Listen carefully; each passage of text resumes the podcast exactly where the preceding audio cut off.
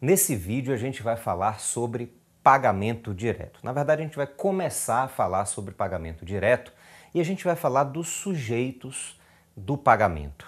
Mais especificamente, a gente vai falar de quem paga ou do solvens.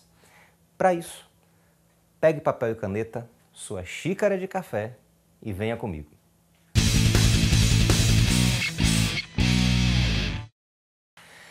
A gente viu no vídeo anterior, o link está aparecendo aqui para você agora, que a relação obrigacional é criada para que seja extinta e que a maneira ideal de extinção da obrigação é pelo pagamento, ou seja, pelo cumprimento da prestação pelo devedor. Exatamente no vídeo de hoje a gente vai falar sobre a pessoa que cumpre a obrigação, a pessoa que faz o pagamento. E aí você deve estar pensando, é, a gente vai falar sobre o devedor? Não necessariamente. O pagamento pode ser feito pelo devedor, mas a lei também autoriza que terceiro pague no lugar do devedor. Aí a gente precisa entender quais são as consequências desse pagamento. A consequência do pagamento feito pelo devedor, a consequência do pagamento feito por terceiro interessado e por terceiro não interessado. Bom, para começar, vamos ver o que nos diz aqui o artigo 304 do Código Civil. Acompanhe o texto aqui comigo. Qualquer interessado na extinção da dívida pode pagá-la, usando, se o credor se opuser, dos meios conducentes à exoneração do devedor. Parágrafo único. Igual direito cabe ao terceiro não interessado, se o fizer em nome e à conta do devedor, salvo oposição deste. Então, observe que o artigo 304 nos apresenta basicamente três possibilidades. Ele diz que qualquer interessado pode pagar a dívida. Evidentemente, o devedor é interessado no pagamento da dívida, mas se ele fala de qualquer interessado, não necessariamente é o devedor. Parágrafo único diz que o terceiro não interessado também pode pagar a dívida. Então, meus amigos, a gente tem três figuras aqui. A dívida pode ser paga pelo devedor, a dívida pode ser paga por terceiro interessado e por terceiro não interessado. Bom, a dívida, como regra, vai ser paga pelo devedor, evidentemente. E aí, como existe a possibilidade de pagamento a ser feito por terceiro, a gente vai falar genericamente aqui que quem paga é o solvens. Se eu pergunto a você quem é que paga a dívida e você me diz o devedor, bom, isso está correto na maioria das vezes, mas existe a possibilidade do pagamento ser feito por quem não seja o devedor. Mas se eu te pergunto quem paga a dívida e você diz o solvens, solvens é aquele que paga. Pode ser o devedor, pode ser terceiro interessado, terceiro não interessado. Então veja só, qual é o efeito do pagamento feito, do pagamento né, pelo devedor? Se o próprio devedor paga a dívida, se o próprio devedor cumpre a prestação, a gente vai ter o efeito extintivo da obrigação. O pagamento feito pelo devedor extingue a obrigação extinguindo a obrigação, também libera do vínculo o devedor. Ou seja, o pagamento feito pelo devedor acaba com a obrigação, faz com que ela deixe de existir e, além disso, faz com que o devedor fique desvinculado daquela obrigação, faz com que o patrimônio dele, que responde pela dívida, né, seja desvinculado da própria obrigação. Então a gente tem aí o pagamento pelo devedor produzindo o efeito extintivo da obrigação e o efeito liberatório do vínculo. Mas, meus amigos, a gente viu que o artigo 304 também fala da possibilidade do pagamento ser feito por terceiro. E esse terceiro pode ser terceiro interessado e pode ser terceiro não interessado. Então, a primeira coisa que a gente tem que entender é a diferença de terceiro interessado para terceiro não interessado. Cuidado para não confundir o interesse de que fala aqui o, o direito civil, o código, com um interesse moral, um interesse afetivo, qualquer outro tipo de interesse que não seja o jurídico. Quando o código fala de terceiro interessado, ele está se referindo àquele que não é parte da relação jurídica original é, e pode ser obrigado a cumprir a obrigação caso o devedor não cumpra. Ou seja, se o devedor não cumprir a obrigação, esse terceiro pode ser cobrado, ele pode ser obrigado a cumprir a obrigação no lugar do devedor. Esse aí é o terceiro interessado. Então, meus amigos, quais são os exemplos que a gente pode dar de terceiro interessado? O fiador é terceiro interessado. O fiador pode ter que pagar a dívida se o devedor não pagar. O avalista também é terceiro interessado. O avalista tem uma situação parecida com a do fiador, né? embora a situação do avalista seja um pouco mais complicada porque ele não tem direito aí ao benefício da ordem na execução. Então, o fiador e o avalista são terceiros interessados. O herdeiro também é terceiro interessado, porque se já tiver acontecido a partilha e eventualmente aparecer uma obrigação ainda do falecido para ser cumprida, o herdeiro vai ter que pagar aquela dívida, claro, dentro das forças da herança e no limite de seu quinhão, mas ele pode ser chamado a pagar uma dívida do falecido, então ele é terceiro, interessa, terceiro interessado também. Então, a gente tem o devedor pagando a dívida e o terceiro interessado. O terceiro interessado, você já sabe, é toda aquela pessoa que pode ser obrigada a cumprir a obrigação se o devedor não fizer isso. E a gente tem o terceiro não interessado. Terceiro não interessado é aquele que não vai ser obrigado a cumprir nada. Né? Se o devedor não cumprir a obrigação, para ele não tem nenhuma consequência, ou seja, o credor não pode exigir o cumprimento dele. Mas ainda assim, por outra razão ou por outro tipo de interesse, interesse moral, afetivo, como eu falei, ele resolve pagar a dívida. Né? Então, esse é o terceiro não interessado. Então, a distinção do terceiro interessado por não interessado é o chamado interesse jurídico ou interesse patrimonial. Cuidado para não confundir isso, tá certo? O terceiro interessado é aquele que tem interesse patrimonial, interesse jurídico, ou seja, é aquele que pode ser obrigado a pagar se o devedor não fizer isso. Se você tem interesse que não seja jurídico ou não seja patrimonial, se você tem um interesse moral, afetivo, familiar, qualquer que seja, você é terceiro não interessado. Pagamento pode ser feito pelo devedor extinguindo a dívida, liberando ele do vínculo, pode ser feito por terceiro interessado e pode ser feito por terceiro não interessado. Muito bem. Já disse qual é a consequência do pagamento pelo devedor. O pagamento feito pelo devedor extingue a dívida e o libera do vínculo. Mas qual é o efeito do pagamento feito por terceiro interessado? Meus amigos, a resposta está aqui no artigo 346, inciso 3 do Código Civil. Olha o que acontece, veja aqui comigo o artigo 346. A subrogação opera-se de pleno direito em favor, inciso 3, do terceiro interessado que paga a dívida pela qual era ou podia ser obrigado no todo ou em parte. Então veja só, o artigo 346 fala da subrogação, subrogação legal. E ele está dizendo exatamente que se o terceiro interessado paga a dívida, ele se subroga nos direitos do credor. E essa é uma subrogação de pleno direito. Significa que é uma subrogação automática, uma subrogação definida pela própria lei, não precisando de contrato, de nenhum tipo de negócio jurídico adicional para acontecer.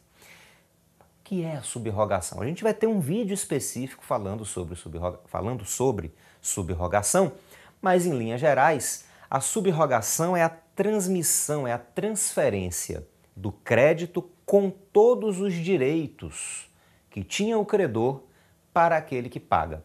Ou seja, vamos supor que havia uma relação jurídica, o devedor tinha que entregar uma prestação, por exemplo, o devedor tinha a obrigação de pagar 50 mil reais e ele deu algumas garantias para o credor. Por exemplo, ele apresentou três fiadores, deu um imóvel como garantia e deu um carro como garantia. Então você tem aqui garantia pessoal, você tem três fiadores, você tem garantia hipotecária, porque você tem o um imóvel dado como garantia, e você tem garantia é, pignoratícia, você tem um bem móvel dado como garantia. Então, penhor, hipoteca e fiança. Se um terceiro interessado, um dos fiadores, por exemplo, vai lá e paga a dívida para o credor, ele se subroga nos direitos do credor. Ele assume a posição do credor e ele pode cobrar do devedor com os mesmos direitos, com as mesmas garantias e privilégios que tinha o credor originário.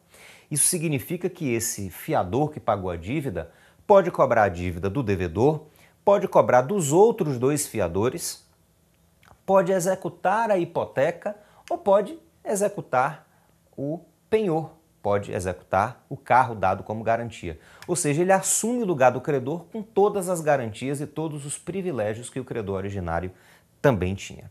Ok? Então, o pagamento feito pelo devedor extingue a dívida e libera o devedor do vínculo. O pagamento feito por terceiro interessado extingue a dívida, mas não libera o devedor do vínculo, porque agora o devedor vai ter que cumprir a obrigação perante o terceiro interessado que pagou no lugar dele. Então, ocorre a subrogação. O terceiro interessado pagou a dívida, se subroga nos direitos do credor e aí pode cobrar do devedor com os mesmos privilégios e garantias que tinha o credor originário. Agora, meus amigos, a situação é um pouco diferente no caso do terceiro não interessado. O terceiro não interessado tem duas situações diferentes. Quando ele paga, ele pode pagar em seu próprio nome, ou seja, a quitação, o recibo, vai sair com o nome dele, recebido terceiro não interessado a prestação tal relativa da dívida do devedor. Né? Ou seja, a quitação sai em nome do terceiro não interessado que pagou, ele paga em nome próprio, ou ele pode pagar em nome do devedor. A quitação sai recebido o devedor, a importância tal. Ou seja, pagamento pelo terceiro não interessado pode ser em seu próprio nome ou em nome do devedor. Qual vai ser a diferença? Se o terceiro não interessado pagar em seu próprio nome, ele tem direito de reembolso. Se ele pagar em nome do devedor, ele não tem direito a nada, ele não pode cobrar aquilo que pagou de volta do devedor. Só uma observação: o terceiro interessado tem subrogação. O terceiro não interessado que paga em seu próprio nome tem direito de reembolso. Qual é a diferença? A subrogação leva consigo todas as garantias e privilégios do crédito original. Há o direito de reembolso não. Então, se o terceiro não interessado pagar em seu próprio nome, ele só pode pedir do devedor o reembolso, ou seja, ele pode reaver tudo aquilo que ele pagou, mas sem executar as garantias, sem as garantias e privilégios que tinha o credor originário. Então é uma situação um pouco menos favorável para o terceiro não interessado. O terceiro interessado, quando paga, tem uma situação mais favorável porque ele tem ao seu dispor aí as garantias e privilégios do crédito originário. O terceiro, o terceiro não interessado, não. Então, vamos lá. O devedor, quando paga, extingue a dívida e se libera do vínculo. Quando a dívida é paga por terceiro interessado, ocorre a subrogação, o terceiro interessado vai cobrar aquela dívida do devedor com todas as garantias e privilégios que tinha o credor originário. Quando a dívida é paga por terceiro não interessado em seu próprio nome, ele pode pedir, ele tem o direito de reembolso. E quando ele paga em nome do próprio devedor, ele não tem direito nenhum, nem de subrogação, nem de direito de reembolso, ele não tem direito a nada, porque para todos os efeitos quem pagou a dívida foi o próprio devedor, já que a quitação vai sair em nome do devedor. Só duas observações aqui para a gente poder terminar esse, esse, esse, esse estudo aqui do sujeito que paga, né, do solvens. A gente disse que o terceiro não interessado, quando paga em seu próprio nome, tem direito de reembolso. Mas tem duas observações aqui a respeito disso. Em primeiro lugar, se ele simplesmente fizer o pagamento em seu próprio nome, ele tem apenas direito de reembolso, ou seja, não ocorre subrogação. Mas a lei diz que se, ao fazer o pagamento em seu próprio nome, o credor, ao dar a quitação, né, na quitação, transferir para ele os direitos que tem, vai acontecer subrogação. Aqui não é a subrogação legal. Lembra lá que o terceiro interessado, quando paga, automaticamente se subroga nos direitos do credor. Não precisa de contrato, não precisa de nada. Se o pagamento foi feito por terceiro interessado, a subrogação é automática, é a subrogação legal. A própria lei já diz que ocorre a subrogação. Agora, se o pagamento é feito por terceiro interessado, ou perdão, se o pagamento é feito por terceiro não interessado, e ao dar a quitação, o credor coloca lá recebido, terceiro não interessado, tal prestação relativa da dívida de não sei quem, dando-lhe transferindo-lhe todos os direitos que tenho na condição de credor, ou algo desse tipo, ou seja, se ele expressamente na quitação transfere para o terceiro não interessado as prerrogativas que ele tinha, vai acontecer aqui a chamada subrogação convencional. Não é a subrogação legal, automática por lei, é a subrogação convencional porque decorre de uma manifestação de vontade do credor no momento de dar a quitação. Ele dá a quitação transferindo para o terceiro não interessado os seus direitos. E aí esse terceiro não interessado vai poder executar como se fosse terceiro interessado. Ele vai poder executar com todos os direitos e garantias, com todos os privilégios que tinha o credor. Mas é preciso que essa subrogação convencional seja expressa. Se o terceiro não interessado pagar em seu próprio nome e a quitação não disser nada sobre, sub, sobre subrogação, não há subrogação. Há apenas o direito de reembolso. E um detalhe final. O artigo 306 do Código Civil diz que se o terceiro não interessado pagar a dívida com desconhecimento do devedor ou com oposição deste, ele pode não ter direito de reembolso. Como assim? Veja só. É óbvio, né? O natural seria que o terceiro não interessado, ao fazer o pagamento, avisasse ao devedor: Devedor, vou pagar a dívida para você para que o devedor tivesse a oportunidade de se opor a esse pagamento. O devedor pode dizer: não pague, não, eu não vou pagar, por exemplo, porque a dívida está prescrita. Então pode ser que a dívida já esteja prescrita, pode ser que o contrato que deu origem à obrigação seja nulo. Ou seja, pode ser que o devedor tenha algum argumento, tenha alguma razão, alguma exceção, né? algum, algum fato modificativo ou extintivo do direito do credor de cobrar a dívida. Ou seja, pode ser que se o credor tentasse cobrar judicialmente a dívida, o devedor tivesse algum meio de impedir a cobrança, alegando a prescrição, alegando nulidade do contrato, enfim, qualquer que fosse a razão. Muito bem. O que é que diz o artigo 306? Vai falar exatamente disso daí. Acompanhe aqui comigo o texto do artigo 306. O pagamento feito por terceiro com desconhecimento ou oposição do devedor não obriga a reembolsar aquele que pagou, se o devedor tinha meios para ilidir a ação. Ilidir a ação é impedir o pagamento, né? impedir que a cobrança fosse feita judicialmente. Eu dei o exemplo aqui de prescrição, dei o exemplo de nulidade do contrato, mas poderia ser qualquer situação que impedisse o prosseguimento da cobrança, que impedisse é, o credor de executar aquela dívida. Então, olha, se o terceiro não interessado paga a dívida em seu próprio nome, com desconhecimento do devedor, ou tendo avisado o devedor e o, o devedor se oposto ao pagamento, se depois, quando o terceiro não interessado vier cobrar o reembolso do devedor, o devedor conseguir provar que ele tinha meios de impedir a cobrança, o terceiro não interessado não vai ter direito de reembolso. Ele não vai poder cobrar reembolso. Ok? Então vamos lá. Vamos sistematizar aqui que é para não ficar é, nenhuma ponta solta. Né? O pagamento pode ser feito pelo próprio devedor. O próprio devedor pode ser o solvens. Nesse caso, a gente tem o efeito extintivo da dívida e o efeito liberatório do vínculo é, obrigacional. Mas a dívida pode ser paga por terceiro. Esse terceiro pode ser terceiro interessado, aquele que poderia ser obrigado a pagar a dívida no lugar do devedor, ou terceiro não interessado. Terceiro interessado que paga a dívida se subroga nos direitos do credor, ou seja, ele pode cobrar do devedor exatamente com as mesmas garantias e privilégios que o credor originário poderia. O terceiro não interessado, quando paga em nome do devedor, não pode cobrar nada.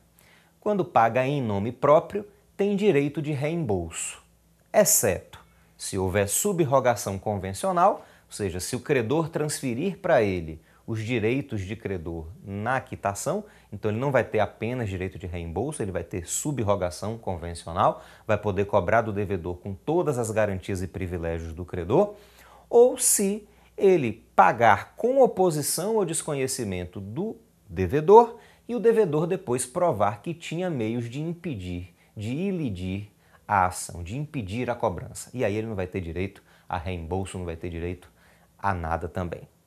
Ok? Por fim, a gente tem mais é, um artigo aqui, que é o artigo 307, que faz uma observação em relação à eficácia do pagamento. E diz aqui o artigo 307, acompanhe comigo aqui o texto. Só terá eficácia o pagamento que importar transmissão da propriedade quando feito por quem possa alienar o objeto em que ele consistiu. E aí vem o parágrafo único.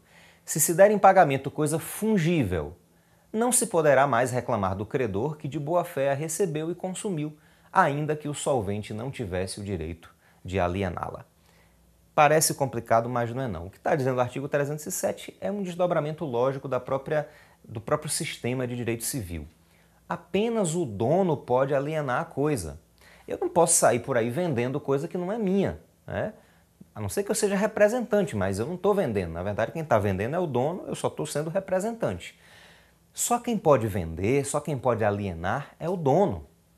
A venda por quem não é dono é chamada alienação a non domino e a gente tem várias consequências aí da alienação a non domino no direito das coisas, nos direitos reais. O que o 307 está exatamente impedindo que o pagamento seja feito com uma coisa que não pertence ao devedor. Imagina que eu tenho a obrigação de dar uma caixa de chocolate. Né? Se eu pego lá uma caixa de chocolate, não acho, não tenho caixa de chocolate, eu pego a caixa de chocolate de meu irmão e dou como pagamento da dívida, eu estou pagando a dívida com uma coisa que não é minha. O que o 307 está dizendo é que esse pagamento não é válido. Claro que esse caso da caixa entra no parágrafo único. Né? O chocolate da caixa é coisa fungível. Então, se o credor receber de boa fé, sem saber que aquele chocolate é de meu irmão, e comer o chocolate, meu irmão não vai poder pedir o chocolate de volta dele. Meu irmão vai ter que se acertar comigo. Mas se for coisa infungível, se for uma coisa, por exemplo, eu dou como pagamento é, um, um carro que não é meu, ou uma coisa infungível que não é minha, esse pagamento é inválido. Ele, é, na verdade, ele é válido, mas ele é ineficaz. Né? Eu vou precisar tomar de volta a coisa para devolvê-la a seu dono, o pagamento não vai produzir efeito e eu vou ter que fazer o pagamento novamente. Ok? Tranquilos, né? Não é tão difícil assim não. Se você acha que ficou um pouquinho bagunçado, um pouquinho eh, se você acha que foi informação demais, não tem problema não. Você volta o vídeo, assiste de novo, assista duas ou três vezes, faça algumas anotações, até a coisa ficar um pouco mais é, lógica, entrar direitinho aí na sua cabeça, você vai ver que não é tão complicado assim não, tá certo? Nos próximos vídeos a gente continua falando sobre pagamento direto. A gente hoje falou sobre quem paga, sobre os solvens. No próximo vídeo a gente vai falar sobre a quem se paga, o acipiens, aquele que recebe o pagamento. E na sequência a gente vai falar do local, do tempo do pagamento, enfim, da quitação, até tratar depois das formas indiretas de pagamento. Ok? Agora vá lá descansar um pouquinho que você merece, tá certo? A gente se vê na próxima. Um forte abraço e sapere